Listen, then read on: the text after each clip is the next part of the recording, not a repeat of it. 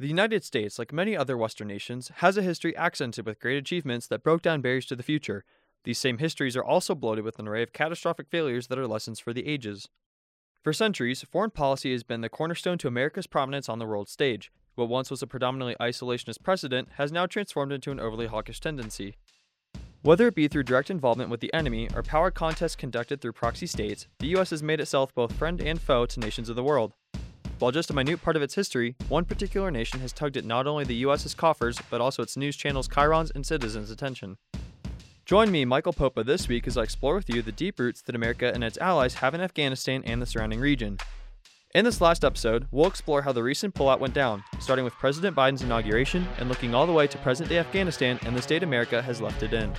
I'm Michael Popa, and this is Deep Roots.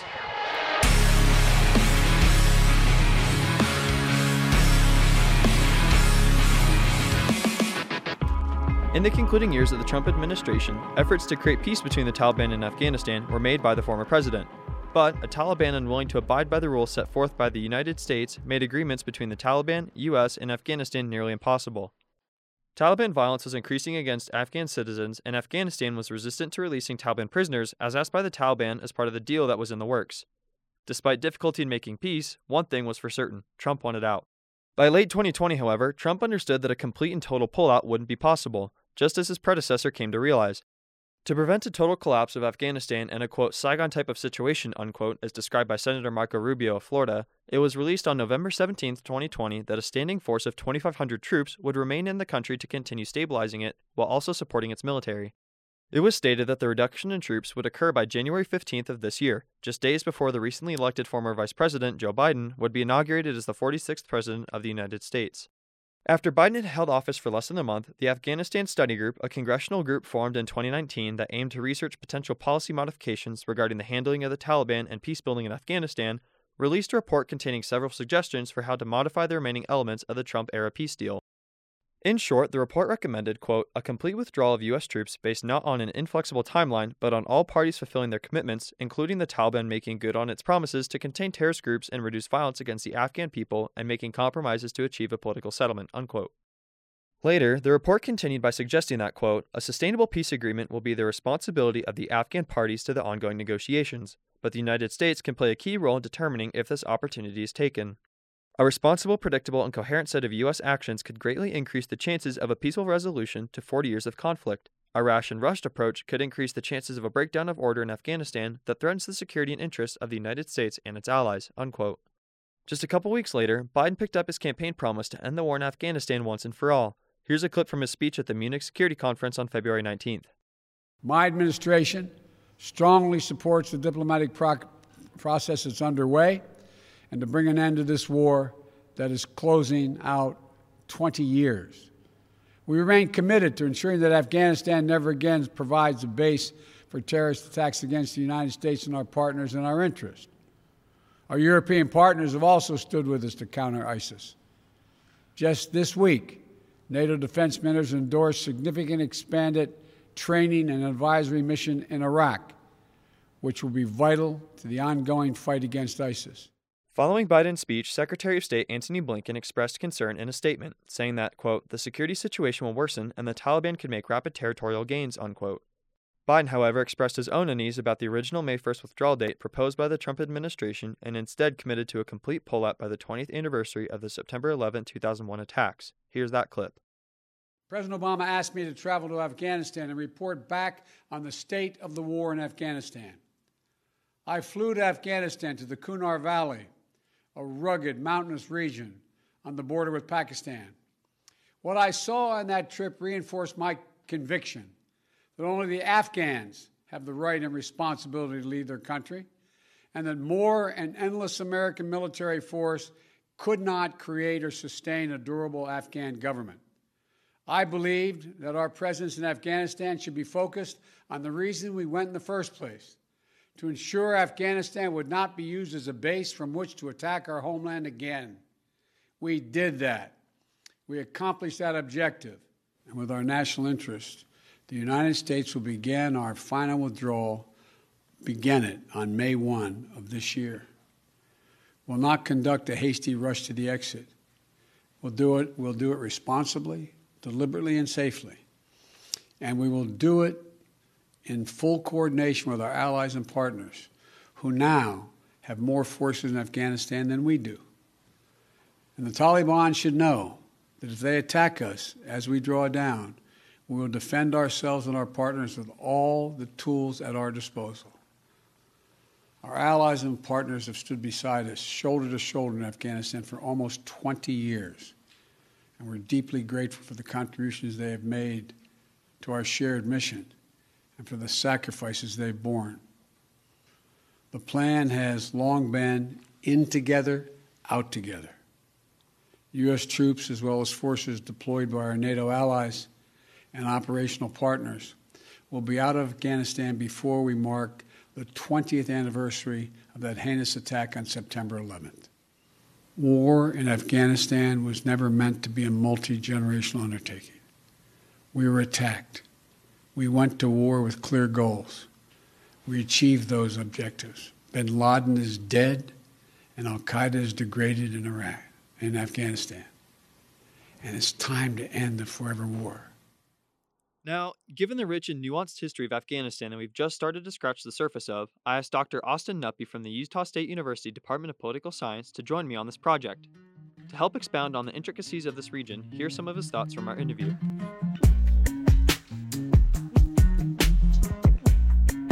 Dr. Knuppe, thank you for coming. With the pullout that we just had, um, that was announced in April, um, we saw a lot of turmoil come out of it. Um, it seemed pretty hasty. Uh, at first, it was promised that everyone, troops, interpreters, green card holders, and pretty much any ally to the U.S. Um, during the Afghan war would get a free ticket home uh, to the United States. But as the pullout process continued, the administration, pretty out in the open, uh, began dialing down and going back on some of the promises, uh, eventually only pulling out uh, the troops and whatever American citizens they could muster. Uh, even today, almost three weeks after the pullout deadline, we still don't have quite full accountability of who's out there. Um, so, given that pulling out seemed to be an inevitable goal of the Biden administration, uh, that's something he's been pretty gung ho about since he was inaugurated. Um, was this the way to go, the rapidity with which we did the pullout, or uh, if not, what kind of process would have maintained the region's stability that uh, I think a lot of us are hoping for? Well, this is a massive question that we're going to be debating here for decades to come. Um, as you recall, right, we're, we're recording this in mid September uh, 2021. All this has happened just four or five weeks ago. So there's still lots of uncertain uncertainty and unanswered questions as to um, uh, to what extent was this an intelligence failure, right? The U.S. intelligence community, at least insofar as it communi- communicated to the president and his team, was that a place like Kabul, the Afghan capital, would be able to withstand Taliban uh, offensive for something like three months and instead we see the, the, the, Afghan state collapse in three weeks. We see massive defections of the Afghan, Afghan National Army. 80% of those underarmed in the Afghan National Army, Afghan National Police defect, either uh, uh, uh flee or, or, displaced or uh, leave their posts or collaborate, support, weakly acquiesce to Taliban presence.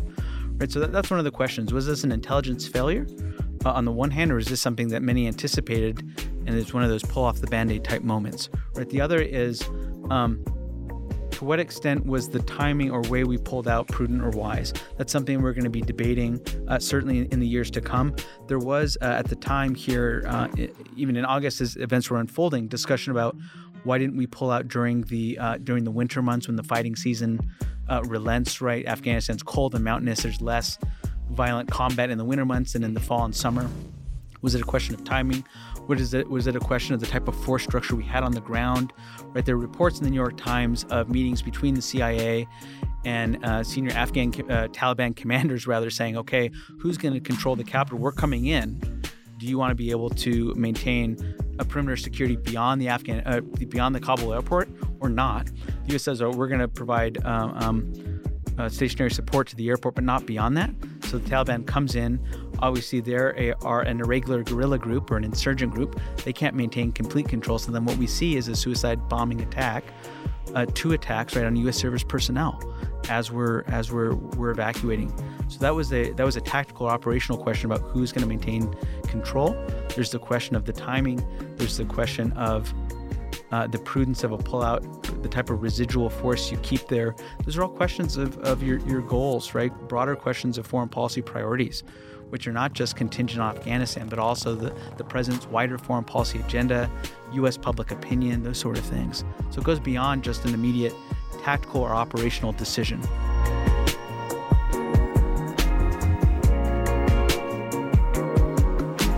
During our interview, we obviously talked a lot about Afghanistan's geographical and political importance, but we also chatted about modern influences and power struggles in the region. So, if you like what you heard, make sure to go to our channel at Aggie Radio for the full length interview.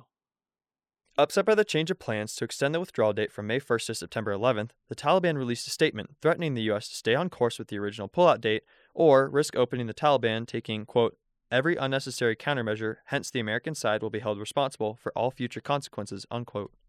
Without hesitation, the Taliban held true to their words, increasing their attacks on Afghanistan government entities and other anti West groups by upwards of 37%, and also, quote, preparing for large scale offensives against population centers, unquote, according to a Department of Defense report released just a few months after Biden's announcement.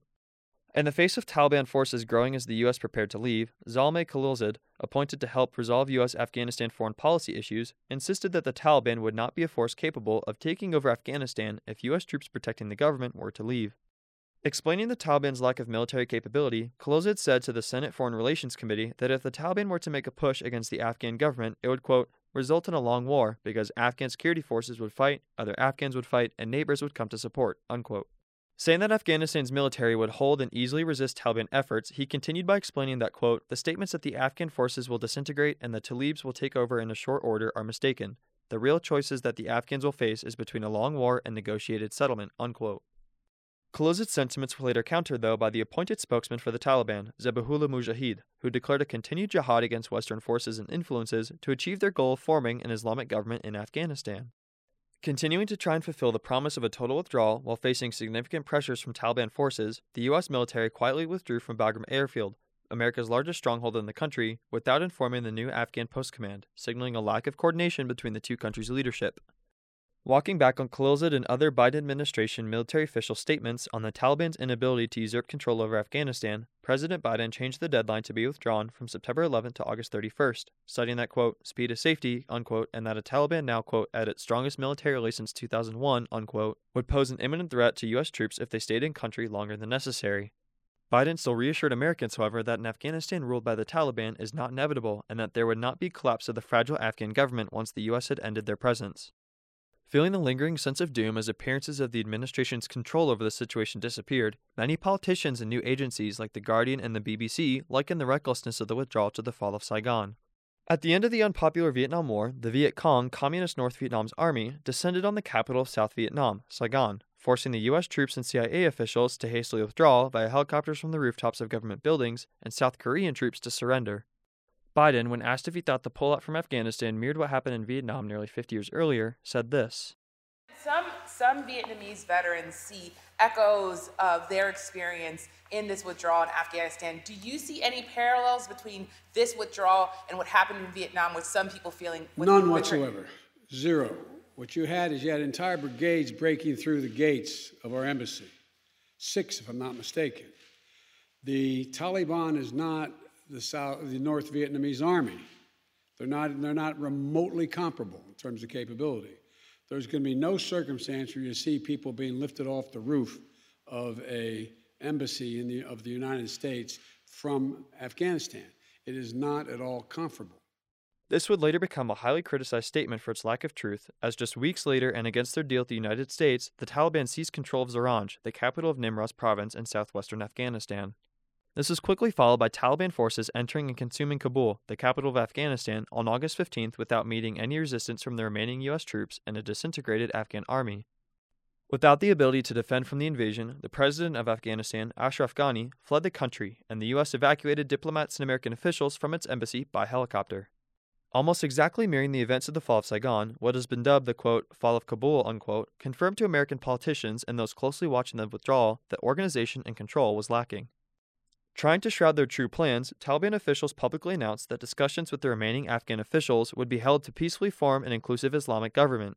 In an attempt to maintain peace during the transition, Afghan officials such as former Afghan President Karzai and Chief Executive Abdullah created a council to facilitate the transfer of power to a Taliban government.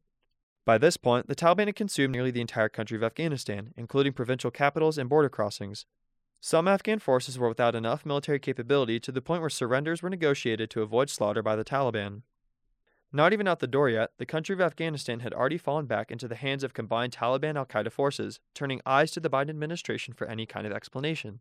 In face of a disastrous pullout process, Biden, in an address to the nation, said this in just the last few days, multiple cities in Afghanistan have fallen to the Taliban. There's irrefutable evidence that a vast majority of those Afghan forces cannot hold ground there. Has your current plan to withdraw U.S. troops changed at all? No. Look, we spent over a trillion dollars over 20 years. We trained and equipped with modern equipment over 300,000 Afghan forces. And Afghan leaders have to come together. We lost thousands, lost death and injury, thousands of American personnel. They've got to fight for themselves, fight for their nation. The United States, I'll insist we continue to keep the commitments we made of providing close air support, making sure that their Air Force functions and is operable, res- resupplying their forces with food and equipment, and paying all their salaries. But they've got to want to fight. They have outnumbered the Taliban, and I'm getting daily briefings. I think there is still a possibility. You have a, a significant new Secretary of Defense our equivalent of Secretary of Defense in Afghanistan, Bismillah Khan, who's a serious fighter. I think they're beginning to realize they've got to come together politically at the top. And, uh, but we're going to continue to keep our commitment. But I do not regret my decision.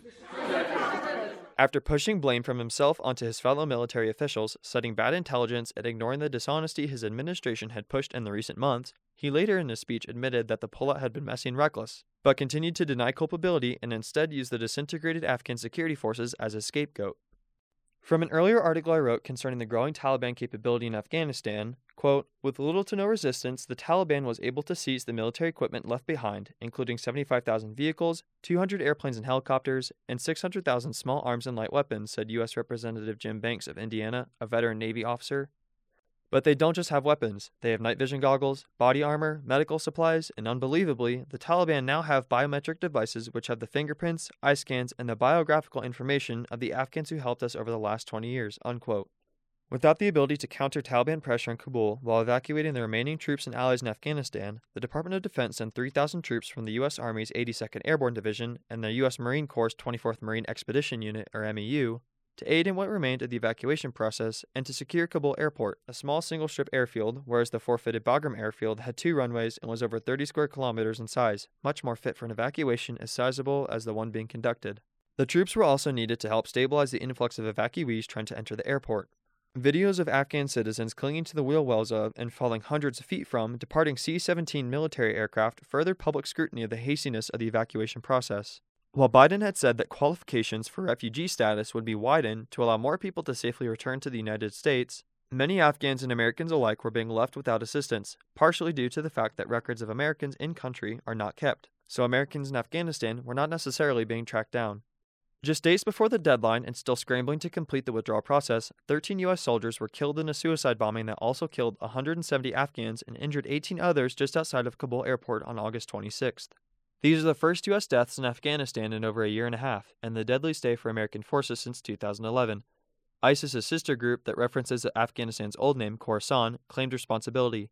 In a retaliation just as hasty as the pullout, the Pentagon launched airstrikes against the suspected perpetrator of the attack, ISIS K. The airstrike killed 10 civilians, including seven children, and was called a mistake by the Department of Defense. Without changing plans to completely depart from Afghanistan, Biden promised retaliation of some kind against the terrorist forces in the region and said that, quote, we will not forgive, we will not forget, we will hunt you down and make you pay, unquote, but didn't offer any specific plans to do so. With just a day left before reaching the August 31st deadline, the U.S. military lifted its final group of soldiers from the airport in Kabul, officially ending America's involvement in the region and ending the 20 year long war in Afghanistan. Although the administration vowed to remove all soldiers and allies alike from the country, many Americans and Afghan allies remained in country, but were told to use diplomatic channels to find means of escape, virtually abandoning these peoples. Months later, there are still hundreds of Americans unaccounted for in Afghanistan. Both U.S. troops finally gone, these Americans and the Afghanistan citizenry are left to defend themselves against the new, all consuming Taliban government. While we have some answers about how the Taliban plan to rule the country, waiting is all we can do to see what actually comes of the new government and how it decides to interact with the international community. After centuries of conflict and a 20 year war with the United States, Afghanistan remains a fragile state and will for the foreseeable future. I'm Michael Popa, and this is Deep Roots.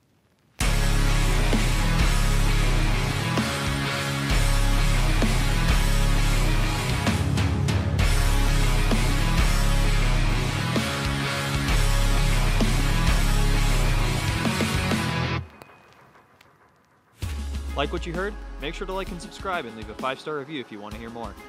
You can find me on Instagram at michael.popa.ii. You can also find the Utah Statesman on Instagram and Twitter at Utah Statesman. Or you can pick up our newspapers on campus and online at utahstatesman.com. This show is brought to you by the Utah State University Student Media. Copyright Utah Statesman 2021.